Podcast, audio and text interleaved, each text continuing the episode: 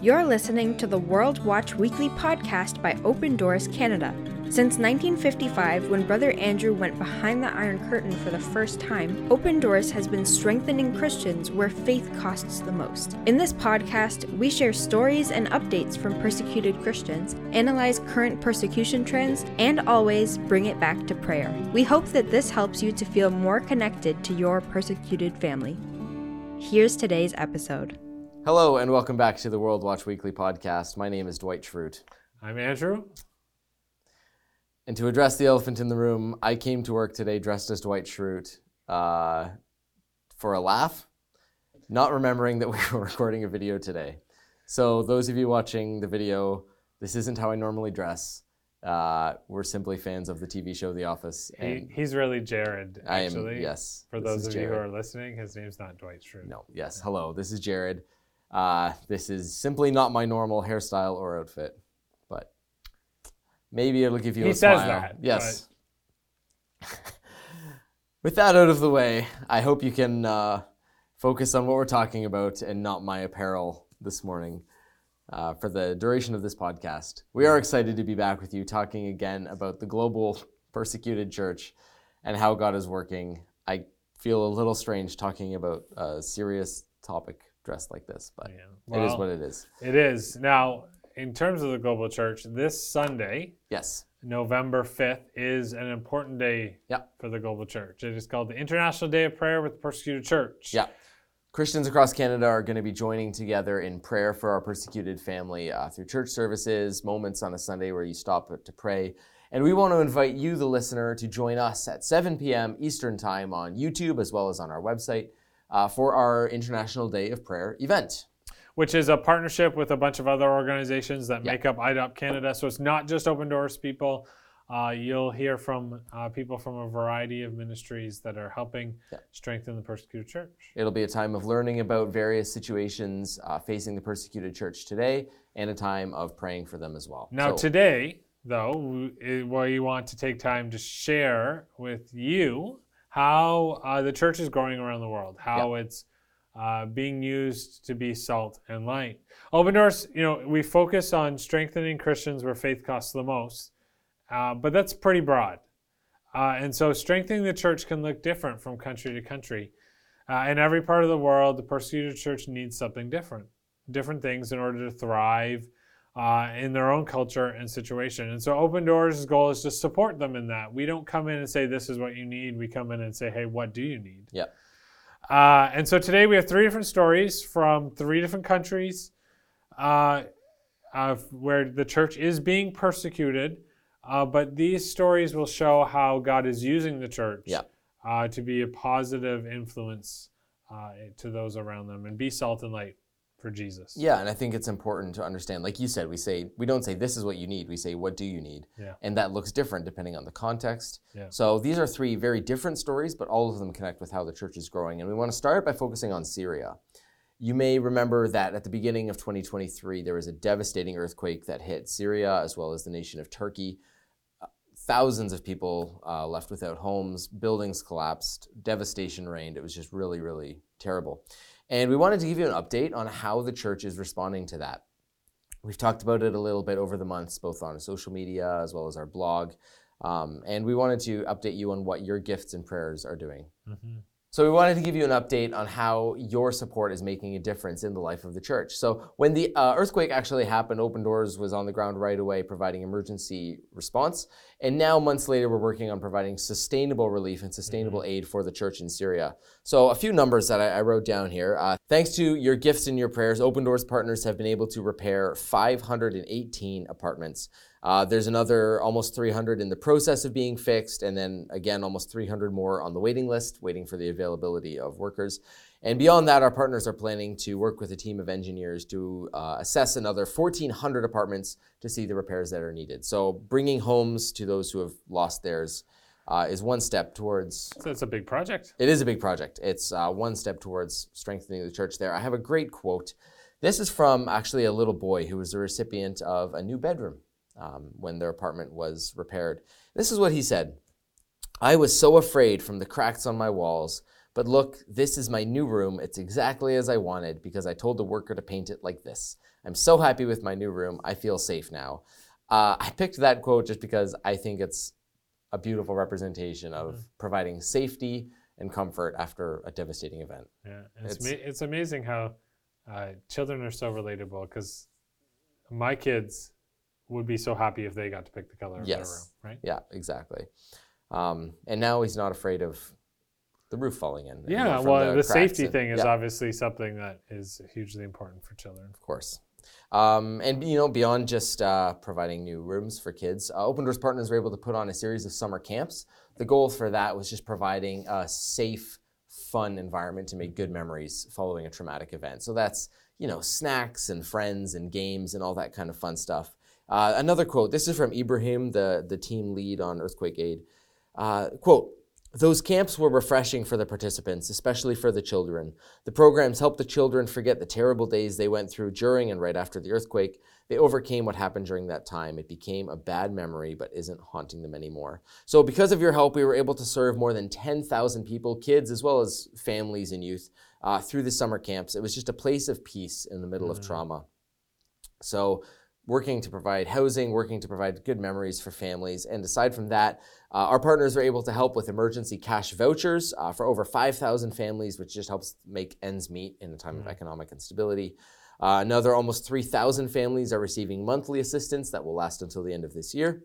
And that assistance helps with uh, food, rent, heat, medicine, clothing, just all the basic necessities uh, that uh, have gotten more expensive since losing everything. And because housing rebuilding is going well, Open Doors partners are able to divert some of their efforts into uh, hospitals and medical clinics, particularly those that belong to churches, which are actually able to offer affordable medical care to those who need it. So, thanks to the prayers and support of people like you, Open Doors partners are able to provide hope in a time of hopelessness in Syria. It's a time to see that there's something better beyond the darkness, but it's also uh, an opportunity for the Syrian church to remain. Like there's Mhm. every reason to leave and go somewhere else. And what our goal is, is to say there's a reason for you to stay and be a light in the darkness for Jesus because we want the church there to be growing and thriving. And this is one way that we can do that. Absolutely. What a beautiful story of uh, of seeing the church say, you know what, uh, we're not just going to be a place of spiritual care. Yep. We're being a, a place uh, where we care about emotional and physical. The most, like I think of the safety of the kid. Like Totally. that, that's an emotional thing, right? Yeah. Uh, and physical thing, and so uh, amazing story. And, and the next story that I want to share is actually comes from Vietnam. Uh, it's the story of Philemon, uh, a village shaman. Hmm. Now, I'm pretty sure that uh, What- that's a it- pseudonym. that was not his name. Yeah, he- that is a pseudonym. That's what we're calling him. Uh, but he was a village shaman. His life, though, was changed uh, when his siblings shared the gospel with him. But before that happened, Philemon had devoted his life to learning the guidebook on interacting with the spirit world. He was learning about the use of talismans and amulets and when to recite certain mantras for communicating with the spirits. Uh, this is a quote from Philemon. I was like a master or a savior to my community. When someone was attacked by an evil spirit, I summoned the spirit out of the victim's body. People claimed to be freed, and they brought me offerings to my altar. Uh, it's interesting. Like this is how he says he was viewed in the community, and but listen to his story. Like he was here, that local celebrity, but Hmm. despite that, he had a very difficult life. Uh, he had overwhelming financial debt and addictions, plus medical bills for his children, and praying to the gods he worshipped and summoned for others didn't work for himself. Uh, and it, it all led to one day where he and his wife had contemplated uh, suicide for them and their family. Uh, but Hmm. it was then that his, his sister shared the good news of Jesus with Philemon. And then his brothers invited him to a church meeting. And uh, long story short, Philemon became a believer. And then his wife became a believer. And, uh, and things began to change. You know, prayer became a, a, a regular practice for their family. Uh, and as each day passed, the couple could sense God's presence in their situation.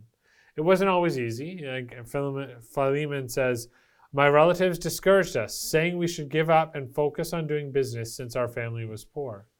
My best friends, who were police officers and have positions in the community, mocked me and tried to stop me whenever I shared the gospel. But despite this, Philemon was determined to share how Jesus had changed him. Uh, he began to travel to local villages, uh, sharing about Jesus, and eventually built up a team uh, to do the, to do the same. And they focused on teaching literacy in these communities, which not only allowed people to read the Bible for themselves, but it also gave them more opportunities and advantages in everyday life. When when we edu- when people are educated, it raises Totally. their, their Yeah, standard yeah. of living, right? And so, uh, since starting that 10 years ago, Philemon and his team have trained at least 1,500 participants from 10 tribes each year. Wow. And they've also taught uh, 600 other trainers who are now teaching in their communities. Yeah.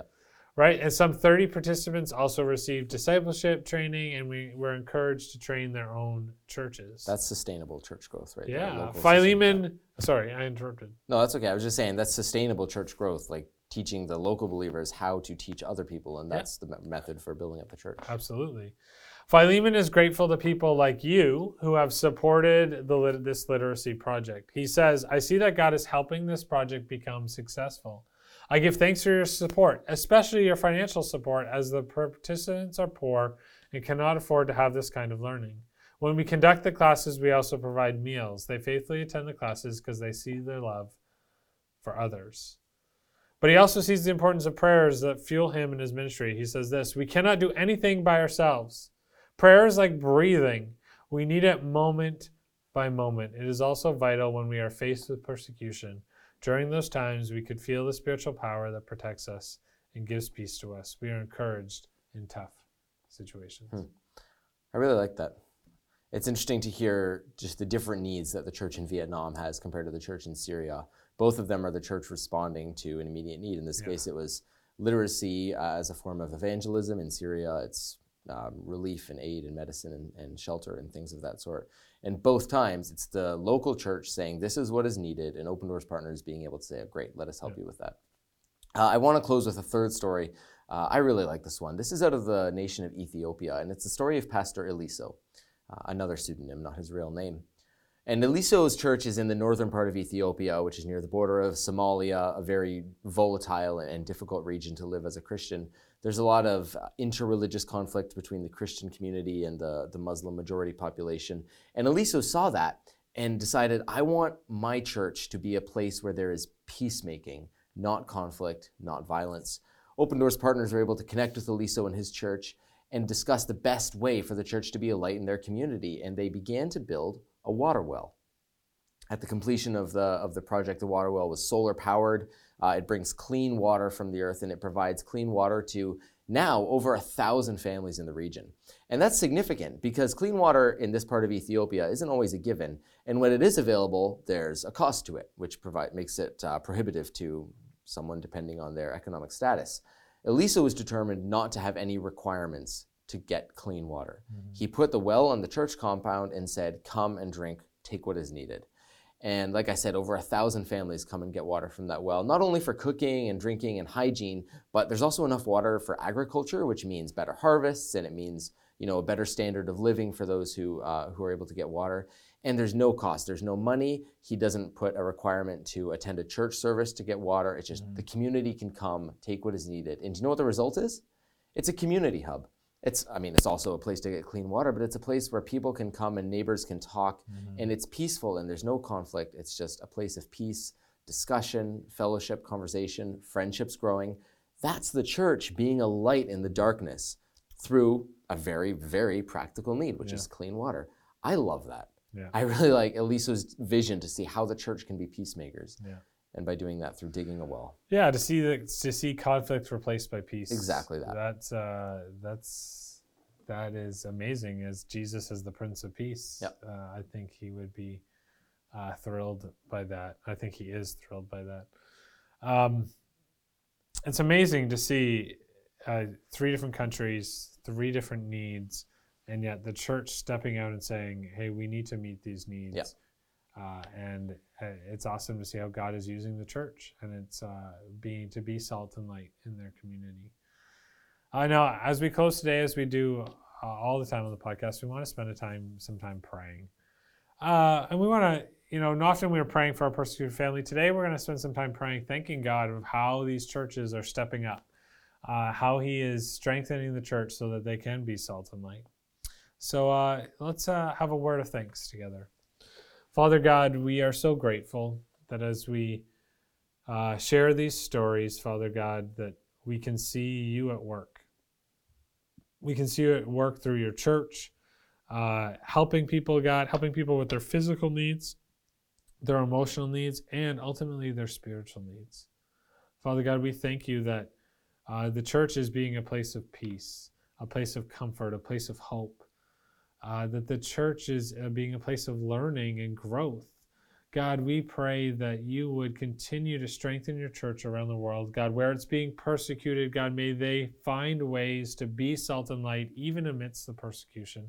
God, I know that stories like this uh, doesn't mean that persecution is over. And so, God, we ask that you would strengthen uh, people like Philemon and Eliso and uh, the church in Syria, God, that they would stand strong even as persecution continues, God, that they would show the love of Jesus Christ to those around them.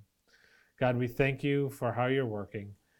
God, and we pray that you would continue uh, to strengthen your church around the world. In Jesus' name we pray. Amen. Amen. Thanks as always for joining us for the podcast. Uh, on a personal note, again, I apologize for forgetting that we were recording a podcast and dressing like this. Regardless, I hope you were blessed.